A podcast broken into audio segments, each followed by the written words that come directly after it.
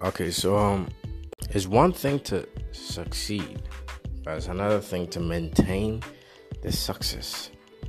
It's it's just, it's just a certain skill like required to maneuver through all the obstacles that come.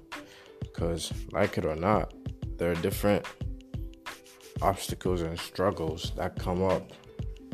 You know, after you've hit your quote unquote breakthrough.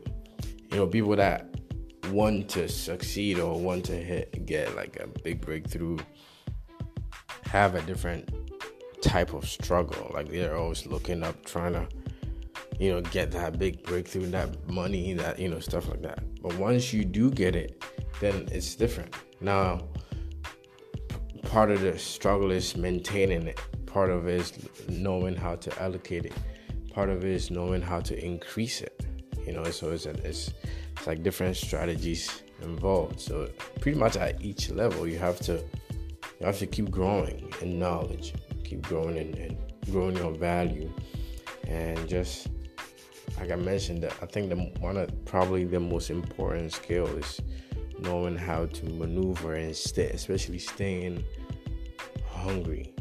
You know, staying kind of the way you were when you didn't really have much when you were going at it you know, because you know I feel like there's always room to improve. You know, there's always room to grow.